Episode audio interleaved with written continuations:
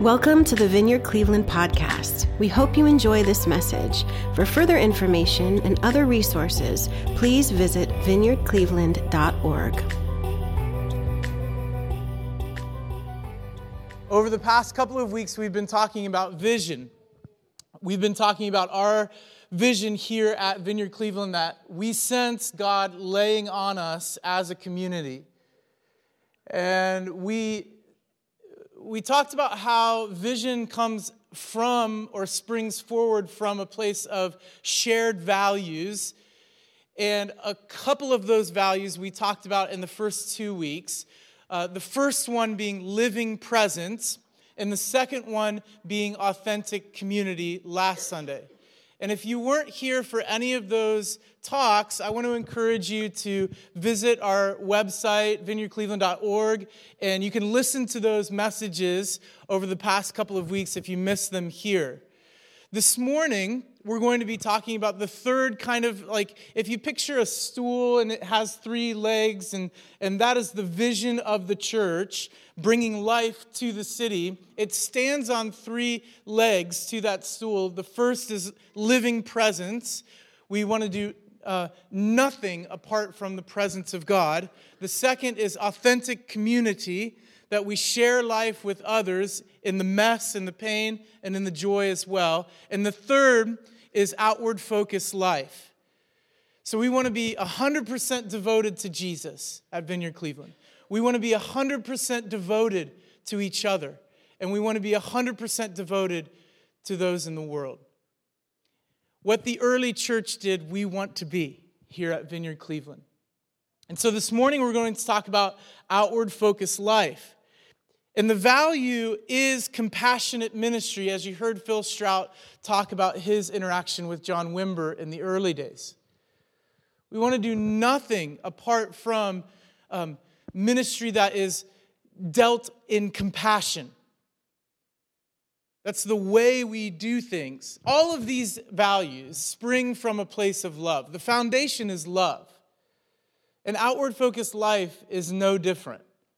It springs forward from a place of love. You know, when the Puritans uh, came over to North America, they defined sin as life bent in on itself. The Puritans said that sin was life bent in on itself. This morning, as we talk about outward focused life, keep in mind that um, outward focused life or compassionate ministry is the opposite. It reaches away from ourselves and into other people. And so I wanted to take a little bit of time to define the word compassion, just so we have a framework to work from in the Hebrew and in the Greek. Hebrew is a um, pictorial linguistic tradition. So think like cave drawings on a cave if you're in North America, or Instagram if you're a 21st century American. So, people earlier than the Hebrew written language that we have today were speaking to one another or defining terms by way of pictures. And the picture we get from the word compassion in the Paleo Hebrew, this is the earliest Hebrew language that we have access to. The word is rachem. You kind of got to get the, the phlegm in your throat there if you're if you're speaking Hebrew. Rachem, like the bread challah, it's rachem. And it comes from three uh, Hebrew letters which are named Resh, Chet, and Mem. And what's interesting about rachem, if we read there from right to left, is that the word for deceiver in Hebrew is resh mem. The resh means like the authority, the resh means like authority. The mem means uh, flowing waters or chaos. And so we have this word for deceiver, resh mem, in the authority of chaos. And so you might be wondering where is compassion in the word rachem if the word reshmem is the word for deceiver? And the key to unlocking this meaning for us this morning is found in the middle letter, which is the chet. The middle letter, chet, and you can kind of see it even resembles a gate or a door, unlocks the meaning of the word compassion for us. Rachem literally means the doorway or the path through chaos. Jesus, the Messiah, is the gate, he says of himself in John. Jesus is the Chet. He's the one who leads us through the chaos into the presence of God. He is the divine, you see it in the middle? Jesus is the divine interruption to chaos. He's the one who brings order from chaos. It's in the person of Jesus square in the middle of the Hebrew word for compassion. Or we could put it this way we were on the road to destruction. We were, we were on the road, as my friends, the great theologians, Angus and Malcolm Young and Bon Scott, great theologians, otherwise known as ACDC, on a highway to hell. And Jesus came as the Chet to become the divine intervention for you and I, to make a way for you and I. He had compassion on us. We read in the New Testament that he was filled with compassion. In the Old Testament, in Exodus 34 6, we find uh, the first time that God reveals himself to men and women in spoken language. And Moses is asking this question, the same question that we ask today What are you like, God? Yahweh, what are you like? Show us what you're like. Tell us who you are, what you're like. And the first thing, the first insight that God gives about who he is, about his character, is this God passed in front of Moses proclaiming, The Lord, the Lord, the compassionate and gracious God, slow to anger, abounding in love and faithfulness. Order is important to God. And the way that He chooses to reveal Himself from His spoken word to men and women, get this, the first thing out of God's mouth is that He is compassionate. He is compassionate. That's who He is. Jesus likewise in Matthew 9:36 says this, when Jesus saw the vast crowds of people, his heart was deeply moved with compassion because they seemed weary and helpless like wandering sheep without a shepherd. The Greek uh, word for compassion is more guttural. It's, it's actually physical, it's in, intestinal, if you will. Jesus was moved to his guts with compassion with rachem. He cared so deeply about the people around him that it hurt him. He was moved to his core with compassion. And so, from these definitions will work. But the greater insight when we talk about compassion, we're not even on to like caring about the poor or ministering in compassionate ministry. We're not there yet. It's worthy to note, just to pause here for a second and draw the insight out from these passages in the meaning of the word compassion, that that's who God is. That God is not angry with you this morning. God is not mad at you. You haven't committed the unforgivable sin.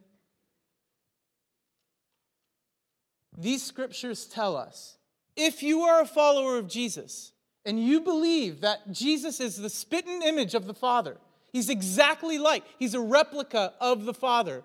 He's the Father in skin and bones, you see. If you believe that, you must believe this morning that Jesus was filled with compassion, which means that his baseline emotion, God's, God feels, you know, He's not just in the pages of some book. God feels, and what God feels for you, his baseline emotion when he thinks about you is compassion. It's not the wrath of God. God doesn't look at you and think, I'm mad at you, I'm going to smite them.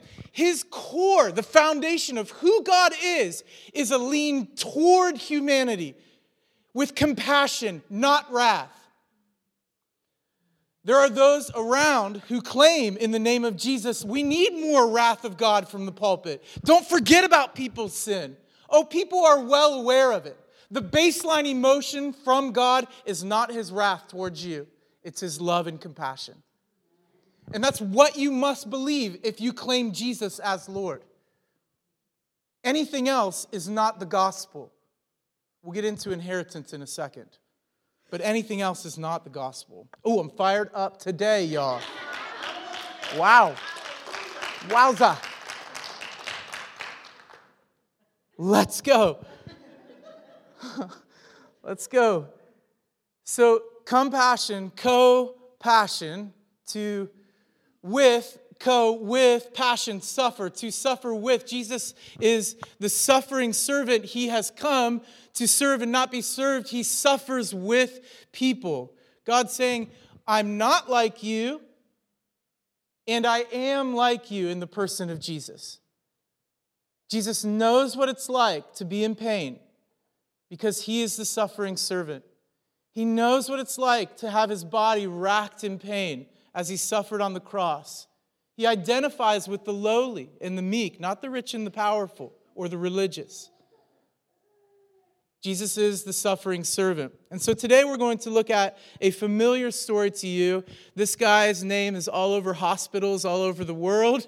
Um, and I, I think it's kind of misappropriated in its title there in your Bible.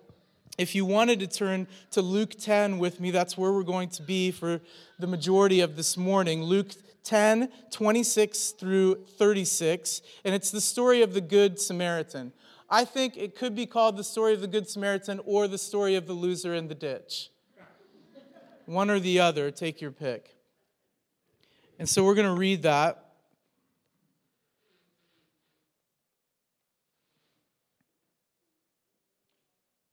And the context is this before we read it is that a teacher of the law stood up to test Jesus. So, um, so there are religious people around, uh, folks who are teachers in the law, and they're trying to corner Jesus. And you'll see here they're asking him what's called in um, logical thought or philosophical thought a dishonest question.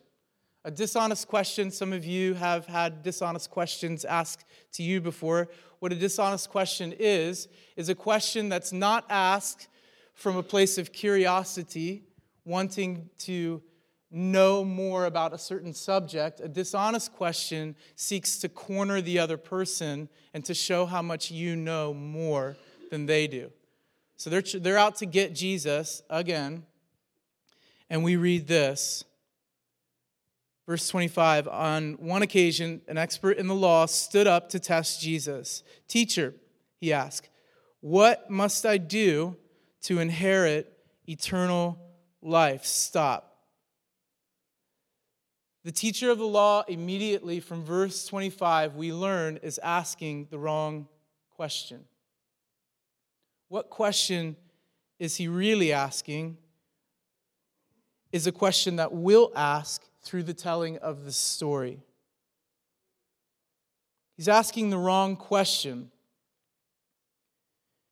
What must I do? Let's take a look at that question. What must I do to inherit eternal life?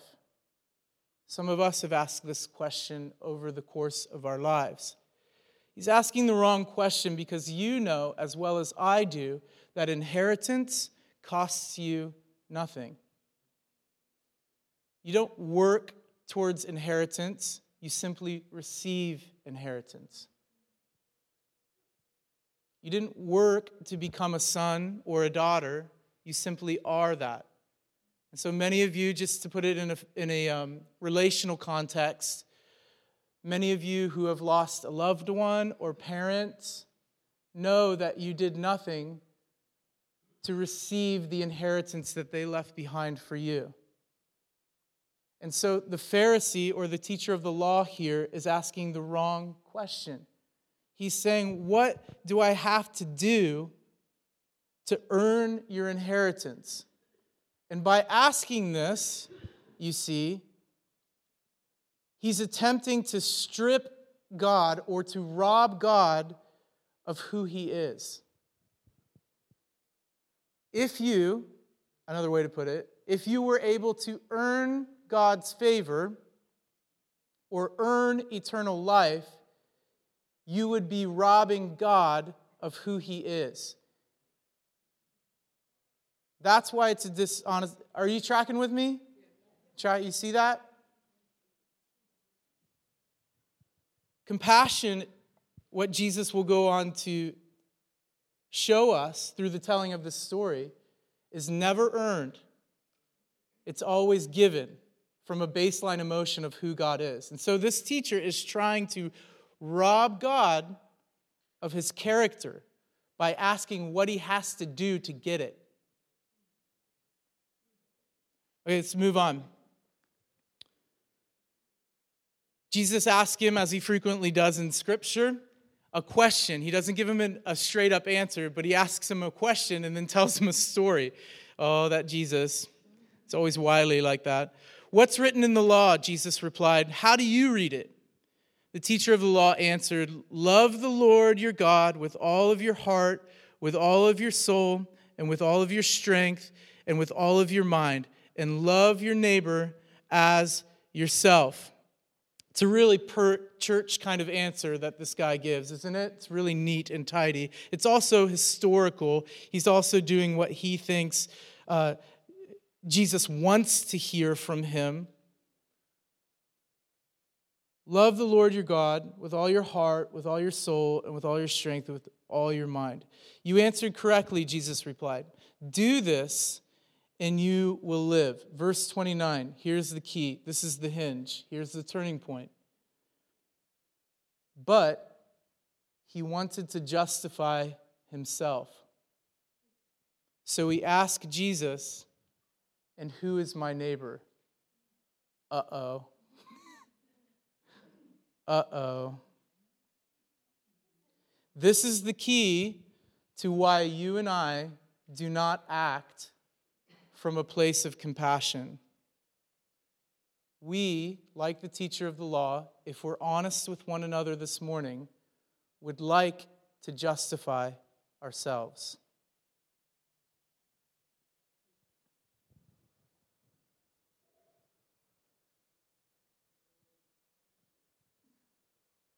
Let that one sit a little bit. but he wanted to justify himself. This man is not really asking who his neighbor is. You do realize that. Yes, these may be the words that are coming out of the teacher of the law's mouth, but he doesn't really mean to find out who his neighbor is. He wants to find out who his neighbor is not. Remember, he said, What must I do to inherit eternal life? And then Jesus tells him a little story. In reply, Jesus said, A man was going down from Jerusalem to Jericho when he was attacked by robbers. They stripped him of his clothes, they beat him, and went away, leaving him half dead a priest happened to be going down the same road. And when he saw the man, he passed by on the other side. So too a Levite, when he came to the place and saw him, passed by on the other side. But a Samaritan, as he traveled, came to where the man was. And when he saw him, He took pity on him, had compassion on him. Check it. He took pity on him, so he went to him. Hold that. Because those Those two phrases are purposely put there by Luke so that we would see that compassion, le- compassion must be exercised. It must be expressed in action. He took pity on him, so he went to him and bandaged his wounds, pouring out oil and wine. Then he put the man on his own donkey, brought him to an inn, and took care of him. Five things there he did. The next day, he took out two denarii and gave them to the innkeeper. Look after him, he said, and when I return, I will reimburse you for any extra expense you may have. The Samaritan says, Put the bill on me. Give me the tab. Which of these three, Jesus asked, do you think was a neighbor to the man who fell into the hands of robbers? The expert in the law replied, The one who had mercy on him. Jesus told him, Go and do likewise. Mic drop.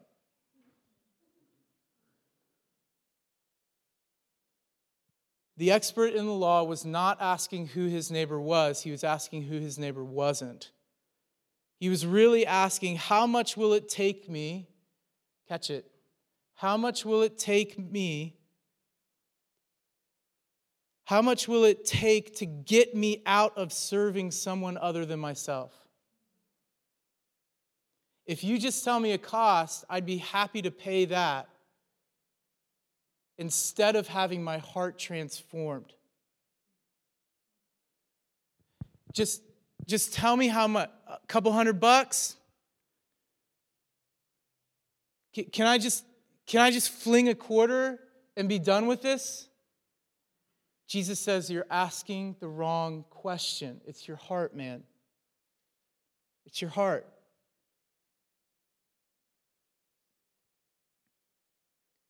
It's all about transformation. And before we hear any sort of religious guilt this morning, let's, let's spin it. Let's, let's take it positive now.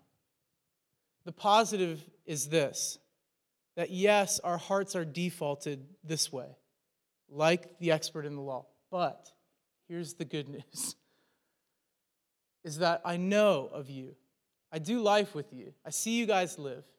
You see me live. I know as you follow Jesus, there's this cry deep in your heart that's, that wants to see transformation in others. You want to see the kingdom come. Jesus taught us to pray it, and I know that you pray it. Lord, let your kingdom come. Let your will be done. Let your rule and your reign settle on us. And that's true and good. You know, there's a group of us going to Brazil later on this year, and we'll be going from that sense. Let your kingdom come. Let your will be done. Here in Cleveland, there in Brazil, everywhere, Lord. Let it come. But the prayer sometimes is the same for us as it was this religious expert, this expert in the law, keeping the law of God. And a lot of times we pray, God, help me show compassion on others. Ah, you know, if you're like me, you do pray that. God, help me show compassion on others. I want to show compassion on others. I care about myself too much. I don't want to care about myself that much. Please, I want to care about others more. And that is a fine prayer to pray. I'm not saying don't pray that anymore. But shouldn't the prayer be instead of that, let me care about others more? Jesus, change me into the type of person who would have compassion on other people. You see, because the first prayer can do that, show compassion to others without the heart change, and we miss Jesus. Here's a quarter. I hope you like my compassion.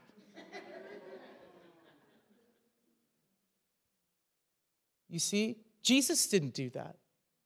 Jesus didn't come down as the embodiment of God's compassion and say, There, I died for your sins. I hope you liked it. And Jesus never did that. Jesus was about the heart. And that's what he's getting at with this guy. It's about the transformation of our hearts. God, make us the type of people who would have compassion on other people. even when we don't feel like it.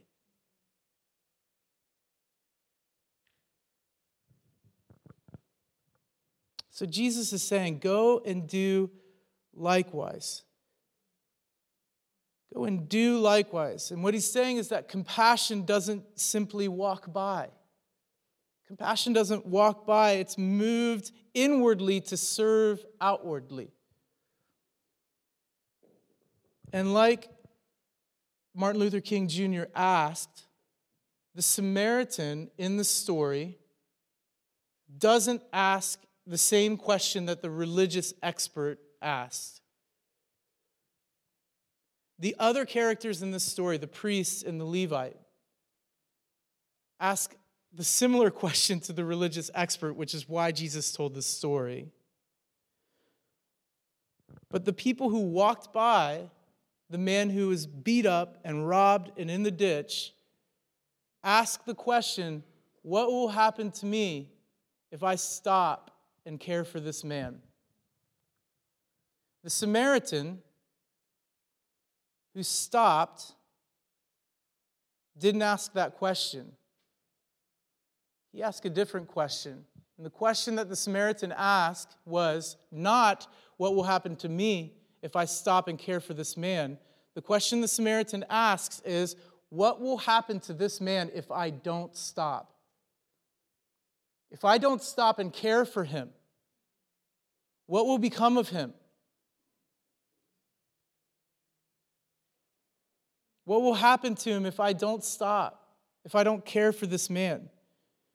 And here's how compassion or outward focused life is connected to vision at Vineyard Cleveland.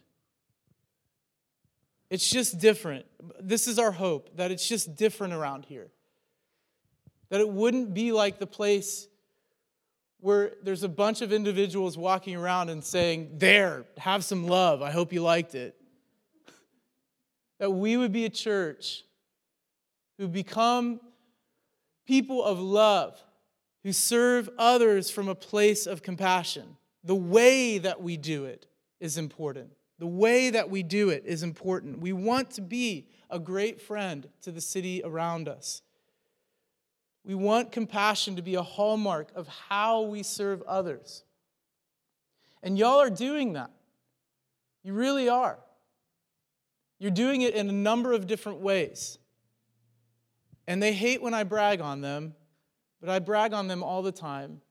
The Seeds of Hope community, and those of you who serve at Seeds of Hope, I know you don't do it for the recognition for me saying so.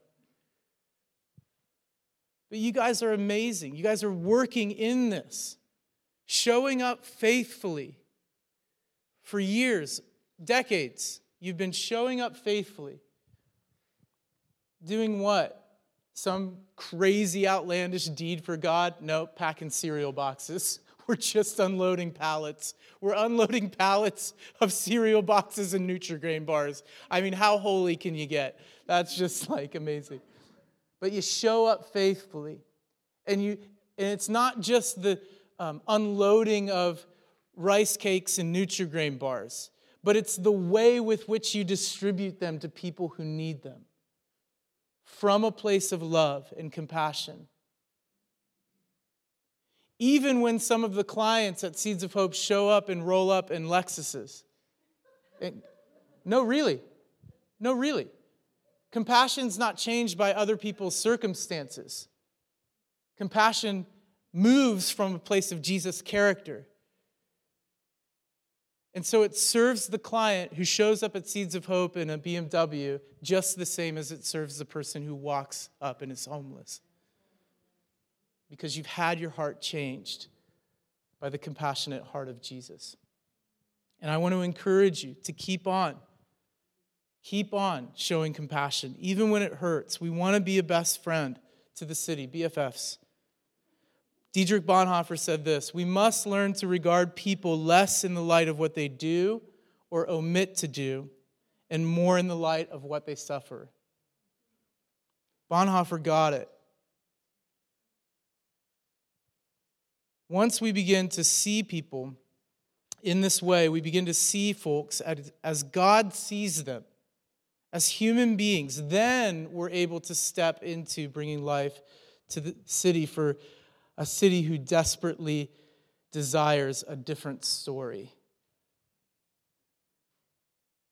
Yeah, as followers of Jesus here at Vineyard Cleveland, we don't take back our city for God.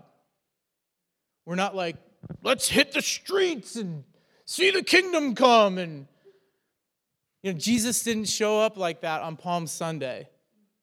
And neither should we show up like that in our everyday lives. But Vineyard Cleveland, we are a people who doesn't take back our city for God, but rather bends low, wraps the towel around our waist, and washes the feet of the city. The two postures are so different, aren't they? Take back our city for God. And bends low and washes the feet of the city. That's who we are. Because Jesus always stops, Jesus always sees. These little pert phrases in the New Testament are purposeful, they're intentional. And you get these little blips into who Jesus is and his character, and it's so lovely. It's all over the gospel narrative. Jesus stops. How wonderful is it that you love a God who stops, who cares enough to stop for the one? Jesus sees. Oh, how wonderful and refreshing it is to know that you serve and love a God who sees who sees people the world can't see, who sees the people who are invisible to the rich and the powerful, but who God knows their story. So wonderful. And it's about systemic transformation too. Martin Luther King Jr. said this True compassion is more than flinging a coin to a beggar. It comes to see that an edifice which produces beggars needs restructuring. you know, all political discourse aside, in the 60s and in today, this is what you signed up for when you signed up to follow Jesus. Sorry, you're in. you're in. You signed up for structural change when you chose to say yes to Jesus, or rather, Jesus became your Lord. Jesus found you. Because that is your prayer as a Jesus follower. The same as MLK is there. You don't want to see some political party's kingdom come. You want to see the kingdom of God come. You don't, you don't want to see like the economic situation change necessarily for the 1% or the 99%. You want to see the kingdom of God come.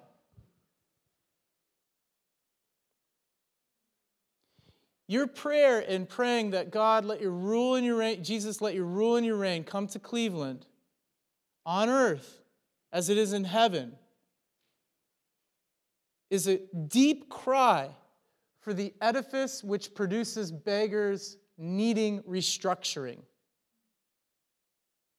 When you pray, Lord, let your kingdom come and your will be done, you're praying that all of the broken ways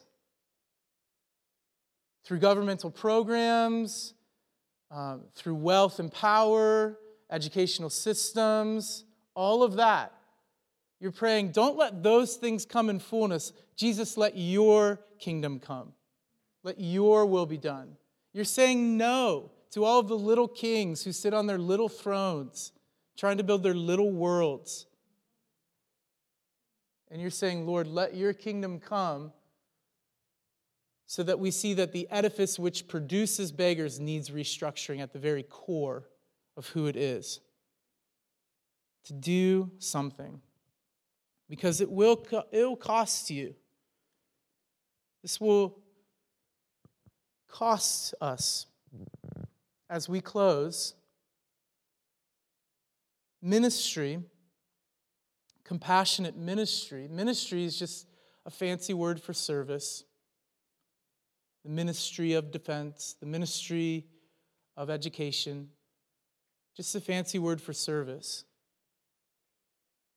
And if you are ministering, if you are following Jesus into acting upon the compassion that you sense from Him, it will cost you.